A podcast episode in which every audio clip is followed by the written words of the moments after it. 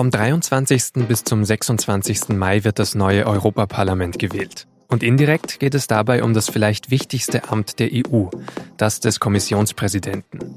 Wer sind die beiden aussichtsreichsten Kandidaten, Manfred Weber und Franz Timmermans? Und wieso könnten sie am Ende doch beide leer ausgehen? Sie hören die erste von vier Sonderfolgen von Auf den Punkt zur Europawahl. Die sind immer länger als sonst und erscheinen in den kommenden Wochen immer Freitag früh. Ich bin Vincent Vitus Leitgeb. Schön, dass Sie zuhören. Der EU-Kommissionspräsident hat auf jeden Fall genug zu tun und genug Kompetenzen. Er vertritt zum Beispiel die EU nach außen bei G7 oder G20-Gipfeln oder bei bilateralen Verhandlungen mit anderen Staaten. Und er bestimmt auch die Europapolitik nach innen, indem er über seine Behörden Themen auf die Agenda setzt und ausarbeitet. Und zum ersten Mal seit 50 Jahren könnte mit Manfred Weber ein Deutscher dieses Amt ausüben. Auf dem Kongress seiner Europäischen Volkspartei EVP hat er sich im vergangenen November die Spitzenkandidatur gesichert. We want to have a democratic Europe and we want to have an ambitious Europe. Wir wollen ein demokratisches, ambitioniertes Europa, sagt Weber in seiner Bewerbungsrede. Lasst uns dieses Momentum nutzen. Lasst uns in die Städte und Dörfer gehen und die Menschen überzeugen, dass wir gute Ideen für die Zukunft haben. Lasst uns kämpfen, diskutieren und andere überzeugen. Let's fight, let's argue, let's convince and then we will win in May 2019 the majority of seats in the European Parliament. Manfred Weber kommt aus Niederbayern. Er sitzt seit 2004 für die CSU im Europaparlament und ist über die Jahre innerhalb der EVP aufgestiegen. Seit 2014 ist er Fraktionsvorsitzender und am EVP-Kongress in Helsinki 2018 wird er dann mit rund 80 Prozent zu deren Spitzenkandidat gewählt. Er sieht sich als jemand, der die unterschiedlichsten Interessen in Europas politischer Mitte ausgleichen kann.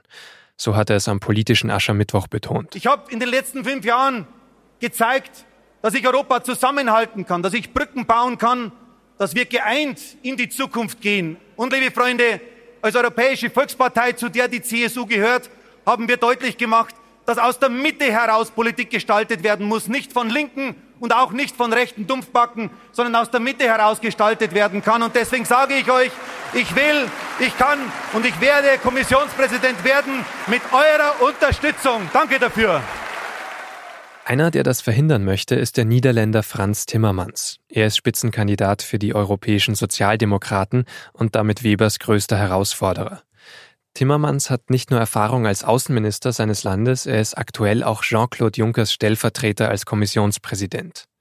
Im Wahlkampf betont er, ähnlich wie Weber, den Zusammenhalt der Europäer. Leute, Leute ich, ich will das wirklich betonen. Ja, eine Schicksalswahl. Warum? Diese Wahl geht um die Seele Europas. Wenn wir diese Wahl nicht gewinnen, dann wird es wieder jeden gegen jeden in Europa sein. Wir dürfen das nicht so sein lassen, dass der Nachbar unser Gegner ist. Trotzdem gibt es natürlich auch Unterschiede. In den letzten beiden Wochen haben inzwischen mehrere Debatten stattgefunden. Zuletzt waren beide Kandidaten am Dienstag in der ARD zu sehen wo Sie sehr lange auch über Klimapolitik debattiert haben. Der Kommissionspräsident muss persönlich verantwortlich werden für Klimaschutz, für Umschaltung der äh, Wirtschaft, auch für soziale Bereiche. Jetzt können wir das machen. Wenn wir noch fünf Jahre warten, ist es schon vorüber, dann ist es verloren. Die EVP sind eher Dinos bei diesen Fragen und das muss sich wirklich ändern jetzt. Und um über dieses Duell und die beiden Kandidaten zu sprechen, habe ich jetzt die Korrespondenten Alexander Mühlauer und Matthias Kolb am Telefon. Ihr seid jetzt gerade in Rumänien, um über einen EU-Gipfel zu berichten, sonst aber natürlich viel mit den Spitzenkandidaten im Wahlkampf unterwegs. Alexander, du vor allem mit Manfred Weber. Glaubst du denn, er war zufrieden mit seinem Auftritt vor deutschem Publikum in der ARD? Ich glaube, dass er am Anfang ein wenig überrascht war von dem doch recht forschen Franz Timmermans, der ihn ja doch ähm, mit einem konkreten Vorschlag gleich äh, der Absenkung des Wahlalters ab 16, glaube ich, ein wenig überrascht hat.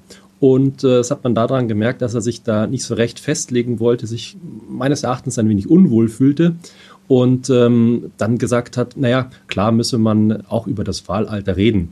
Das hat ihn so ein bisschen kalt erwischt. Ansonsten, glaube ich, hat er sich dann im Laufe der Diskussion auch sichtlich wohler gefühlt und dann auch seine Punkte gemacht. War dann Timmermans da ein bisschen besser vorbereitet oder war das einfach nur ein guter Einstieg Vielleicht Matthias an dich die Frage.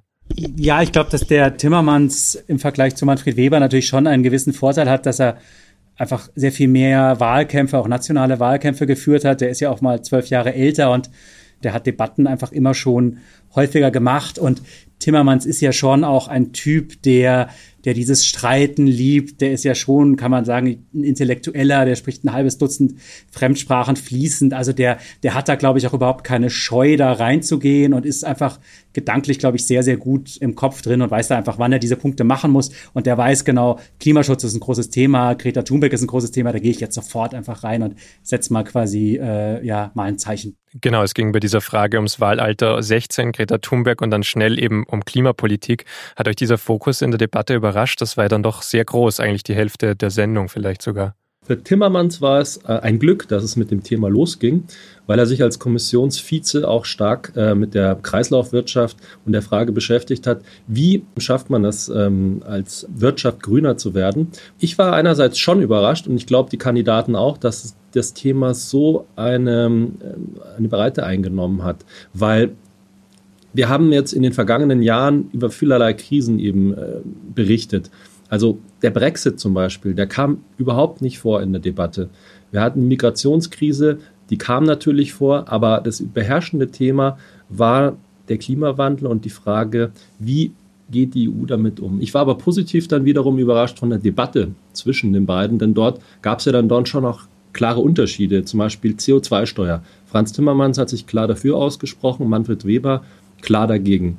Kerosinsteuer hat auch Franz Timmermann gesagt, klar machen wir. Manfred Weber hat gesagt, ja, wir müssen da was tun, aber er möchte es eher über den Emissionshandel lösen. Das heißt, äh, das Thema hat, glaube ich, eine Wucht entfaltet, die wir noch gar nicht so begriffen haben. Und ich glaube, dass uns das Thema noch sehr stark beschäftigen wird. Jetzt im Wahlkampf, vor der Wahl noch, aber vor allem danach. Also eigentlich ein überraschendes Wahlkampfthema auch für die nächsten Wochen noch gesetzt, für den Abschluss. Absolut. Also dieses Thema, das wird einfach nicht verschwinden bis zu der Wahlperiode zwischen dem 23. und dem 26. Mai und danach auch nicht, weil in Deutschland wird jeden Freitag demonstriert. Wir sehen das in Brüssel, wo wir wohnen, in Belgien ist es ein Riesenthema. Ich glaube, das liegt einfach in der Luft. Man hat es ja in der Debatte auch gesehen, das waren die jungen Leute, die danach gefragt haben, aber eben halt auch, da war es ja eine Rentnerin in der Wahlarena, die gesagt hat, wie kann es denn sein, dass ein Flug nach Sevilla 180 Euro kostet und dieser Preis ist doch nicht fair, der ist doch nicht ehrlich. Was, was für eine Welt hinterlassen wir der, der jungen Generation? Und Alexander und ich sind ja jetzt gerade nach Sibiu gereist, wo hier dieser EU-Gipfel stattfindet. Ich war gerade bei einem Bürgerdialog mit, äh, mit Jean-Claude Juncker und die dritte Frage war auch genau von einem jungen Europäer, Anfang 20. Was für eine Welt hinterlasst ihr uns eigentlich? Wie könnt ihr das verantworten? Und gerade Juncker und eben auch Timmermans, die haben da schon eine Glaubwürdigkeit, weil man muss wirklich sagen, die EU-Kommission, die treibt das Thema voran. Es sind die Mitgliedstaaten, die da eher bremsen. Und man muss auch ganz klar sagen, das größte Land, das da bremst, ist eindeutig Deutschland wo ja auch eben Manfred Webers Partei, die CSU, in der Bundesregierung sitzt, auch das Verkehrsministerium zum Beispiel leitet. Macht ihm das vielleicht Probleme, dass er eben diese Verbindung zur CSU immer hat? Na gut, das äh, ist jetzt nichts Gutes oder Schlechtes, würde ich sagen. Jeder ist in einer Partei und natürlich ist es bei Manfred Weber natürlich so, dass die CSU in den vergangenen Jahren jetzt nicht durch besondere Europafreundlichkeit aufgefallen wäre. Da ist er schon der wirkliche Ausreißer gewesen. Aber seit Manfred Weber es geschafft hat, ähm, sich auf dem EVP-Parteitag in Helsinki da aufs Schild heben zu lassen und sich auch gegen den doch recht starken Kandidaten Alexander Stubb, der war finnischer Ministerpräsident, Finanzminister, Außenminister, sich da durchzusetzen gegen so jemanden, der schon wirklich Regierungserfahrung vorweisen kann. Damit hat er, glaube ich, auch Horst Seehofer, der da anwesend war, und Alexander Dobrindt, der war auch damals in Helsinki dabei, schon wahnsinnig überrascht und die sind jetzt schon verdammt stolz, dass sie die Chance haben, einen CSU-Mann, einen Mann aus ihren Reihen aus Niederbayern da als Nachfolger von Jean-Claude Juncker installieren zu können, auch wenn man sagen muss, dass das natürlich immer noch ein weiter Weg ist für Manfred Weber. Wie hat er das denn überhaupt geschafft, an diesen Punkt zu kommen, wenn du es ganz kurz beschreiben kannst? Also was macht Manfred Weber richtig, dass er jetzt eben in genau dieser Position ist? Manfred Weber ist ja schon eigentlich nach einem kurzen Abstecher im Bayerischen Landtag schon immer Europapolitiker. Das heißt, er kennt Brüssel, er weiß, wie man sich dort zu verhalten hat. In Brüssel geht es eher darum, die leisen Töne, um sich mal auch jemanden an die Seite zu ziehen, um den von seinen Überzeugungen eben dann auf die eigene Seite zu ziehen. Und Manfred Weber hat es recht schnell gelernt Und äh, eines muss man auch klar sagen, dass, dass er es geschafft hat, innerhalb der letzten Jahre einen doch so heterogenen Laden wie die Europäische Volkspartei, diese Fraktion, die größte Fraktion im Euro Europäischen Parlament so zusammenzuhalten, das schafft nicht jeder. Und äh, er hat es auch verstanden, eben auch thematisch Schwerpunkte zu setzen und im Zusammenspiel mit den Sozialdemokraten, damals allen voran noch Martin Schulz, eben ein ausgleichendes ähm, Gremium zu schaffen, um eben auch was vorantreiben zu können im Parlament, sodass das Ganze nicht blockiert war, sondern eben auch entscheidungsfähig. Kannst du ganz kurz ein oder zwei dieser Themen nennen, die er gesetzt hat? Er ist zum Beispiel für den Abbruch der Beitrittsverhandlungen mit der Türkei damit grenzt er sich stark von äh, seinem sozialdemokratischen Herausforderer ab und auch anderen im Europäischen Parlament wie den Grünen und manchen, manchen Liberalen, die sagen, lasst uns mal lieber nicht die Tür ganz zuschlagen. Wer weiß, ob nicht nach Erdogan doch jemand äh, wieder kommt, der sich wieder stärker in Richtung EU bewegen will. Das ist das eine. Und ein zweites Thema, was äh, Manfred Weber ähm, stark setzen möchte oder wo er schon sich eben seit Jahren sozusagen dahinter ja, dafür kämpft, ist ähm, der Masterplan gegen Krebs. Das mag vielleicht jetzt auf den ersten Blick, wenn man es hört, wenig komisch klingen. Andererseits ähm, sagt er, wir als EU müssen es doch schaffen, die Wissenschaftskapazitäten, die wir haben in der Krebsforschung, mal zu bündeln und, und zu versuchen, diesem Leid entgegenzutreten mit medizinischen äh, Instrumenten. Was man ihm vielleicht vorwerfen könnte, ist, er hat jetzt vielleicht die EVP ganz gut geführt. Er hat jetzt nicht die Erfahrung, eine Behörde zu leiten. Also Timmermans ist da eindeutig erfahrener. Nutzt er diesen Vorteil vielleicht auch argumentativ aus, Matthias? Ich habe Franz Timmermans am Montag äh, in Warschau begleitet und in Berlin. Da hat er jetzt das Argument nicht stark betont. Ich glaube, dass Timmermans irgendwie weiß, dass er selber europaweit gar nicht so bekannt ist, auch in Deutschland noch gar nicht so bekannt ist und ähm, dass das vielleicht auch alles so ein bisschen kleinteilig wird. Ich glaube, er ist auch dann selbstbewusst. Manche sagen auch, er ist eitel genug, um quasi zu wissen, dass er selbst schon einfach eine, eine gute Überzeugungskraft hat. Und sobald man ja über ihn spricht und seine Biografie so ausbreitet, also quasi er ist, genau, er ist Diplomatensohn, er spricht diese vielen Sprachen, er war Abgeordneter, er war Außenminister, jetzt ist er quasi wirklich Junkers Stellvertreter, kümmert sich um Klimaschutz, äh, um Bürokratieabbau und eben auch dieses ganz heikle Thema Rechtsstaatlichkeit. Deswegen war er auch in Warschau. Da hat Timmermans, er hat da wirklich die Erfahrung und äh, die Fähigkeiten, das zu managen. Und das hört man eher in der Brüsseler Bubble so ein bisschen, dass da auch manchmal kritisiert wird, so dass Manfred Weber spricht jetzt okay Englisch, aber quasi kein Wort Französisch. Das kommt dann da so quasi äh, abends beim Bier oder beim Wein schon mal so quasi, mein Gott, Weber, seit 15 Jahren ist er in Brüssel und äh, ist nicht mehr in der Lage, so eine Art ein Grußwort auf Französisch zu machen. Was, wie wirkt das denn? Was ist nicht das denn für ein Zeichen, wenn man jetzt aktuell äh, so Jean-Claude Juncker vor, vor Augen hat, der die Pressekonferenzen führt und die Fragen der Journalisten halt beantwortet und da wirklich teilweise mitten im Satz vom Englischen Englischen ins Französische und dann zurück wieder ins Deutsche und dann manchmal noch ins Setzeburgische hüpft. Also das wirkt schon sehr souverän und weltmännisch und sehr europäisch. Äh, so ein Typ ist der Weber natürlich nicht. Mhm.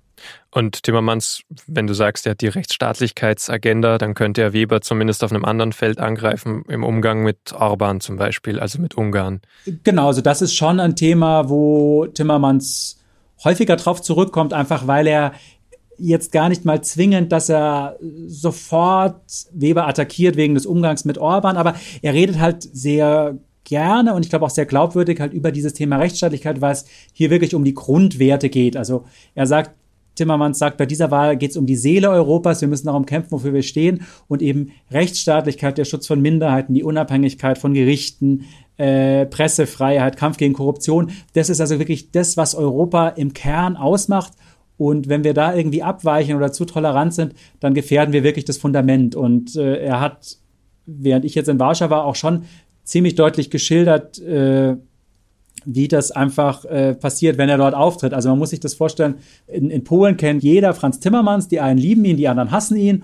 Und in Ungarn ist es dann teilweise noch stärker. Also er hat eine Episode erzählt, er war in Budapest, wollte sich mit Gewerkschaftern treffen. Klar, als Sozialdemokrat sucht man den Austausch mit den Gewerkschaftern. Und dann haben die zwei Auflagen gestellt, die ungarischen Gewerkschafter haben gesagt, okay, der Ort muss geheim bleiben und es darf keine Fenster geben. Das ist ein, ein, ein heikles Thema. aber Timmermans steht da, glaube ich, schon sehr, schon sehr, stark dahinter und es passt halt auch so quasi zu seiner Marke, dass er natürlich sagt, da, dafür stehe ich, ich gehe auch so quasi dahin, wo es weh tut und kämpfe auch dafür.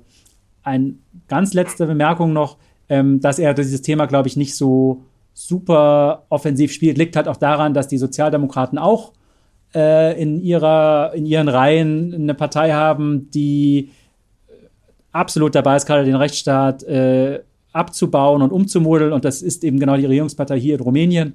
Und das hat jetzt auch dazu geführt, dass äh, diese Partei nicht mehr, äh, also dass die Mitgliedschaft auch eingefroren.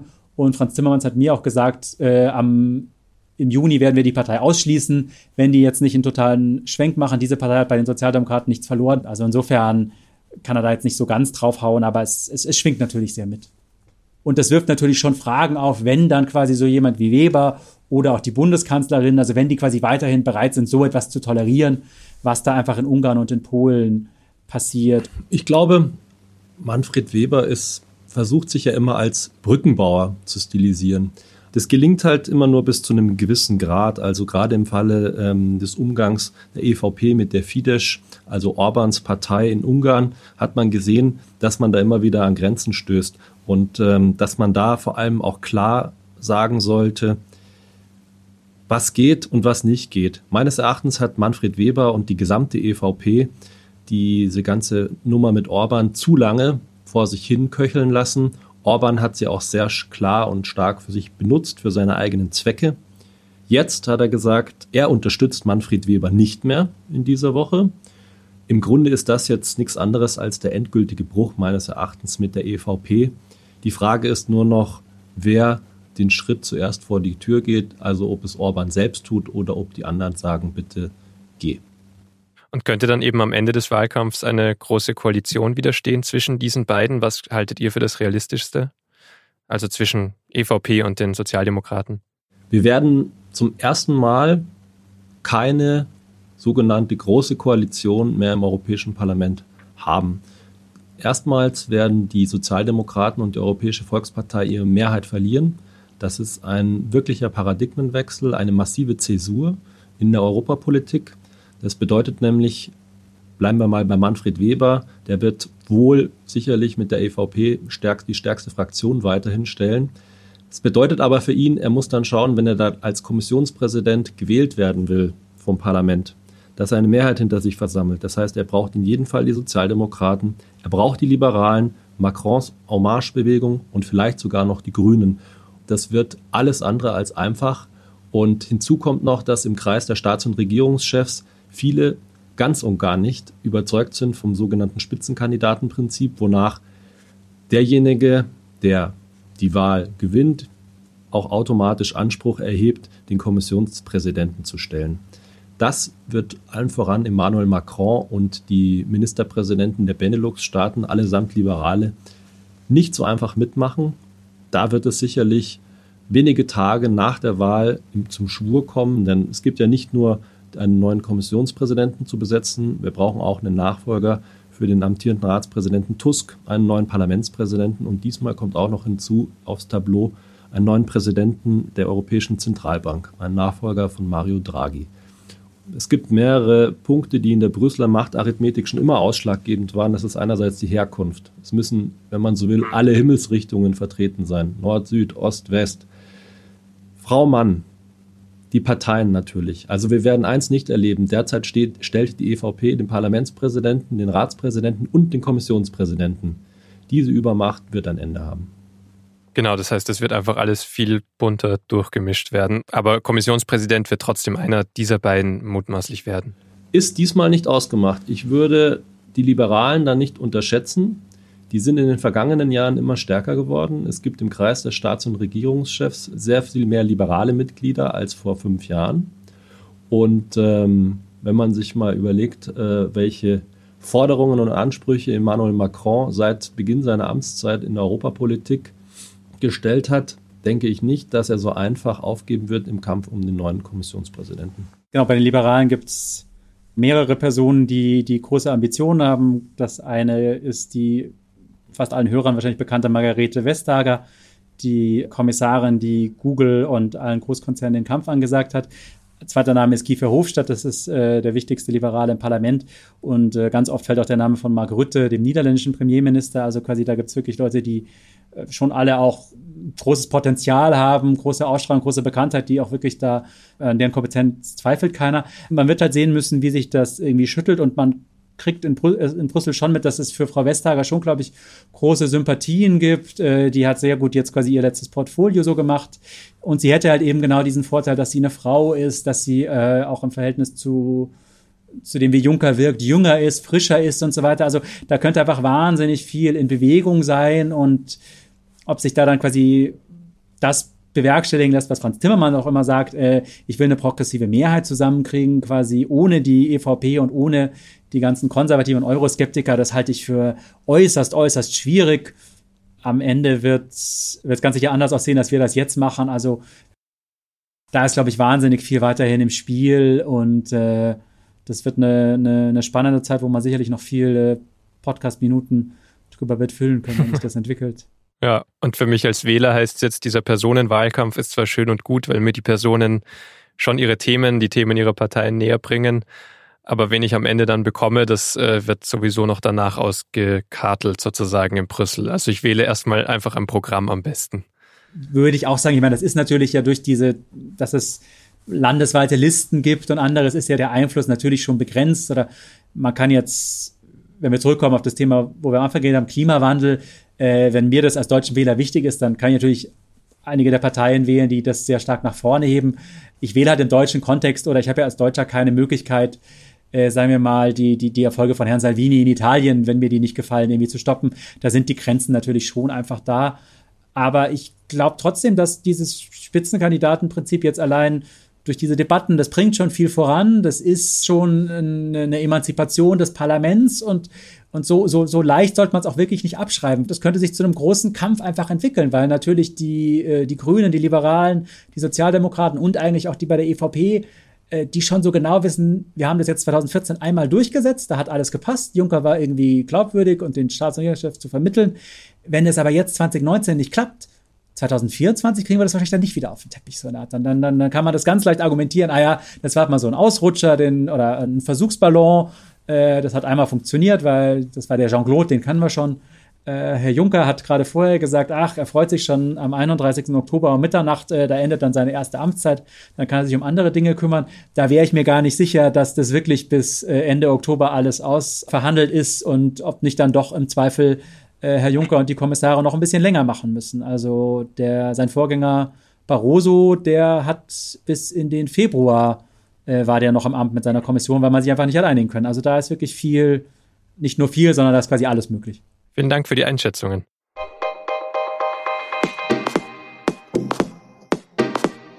Das war die erste Sonderfolge von Auf den Punkt zur Europawahl. Zwei weitere erscheinen an den kommenden Freitagen vor der Wahl, eine nach der Wahl. Die regulären Folgen von Auf den Punkt kommen wie immer Montag bis Freitag um 17 Uhr. Wenn Sie sich für mehr Europathemen interessieren, habe ich zum Schluss aber noch einen kleinen Tipp. Jeden Freitag verschicken SZ-Autorinnen und Autoren einen Europa-Newsletter. Darin setzen sie sich mit relevanten Entwicklungen im Wahlkampf auseinander, geben Leseempfehlungen und küren den Europäer oder die Europäerin der Woche. Anmelden können Sie sich unter sz.de-europa-newsletter. Danke fürs Zuhören. Bis zum nächsten Mal.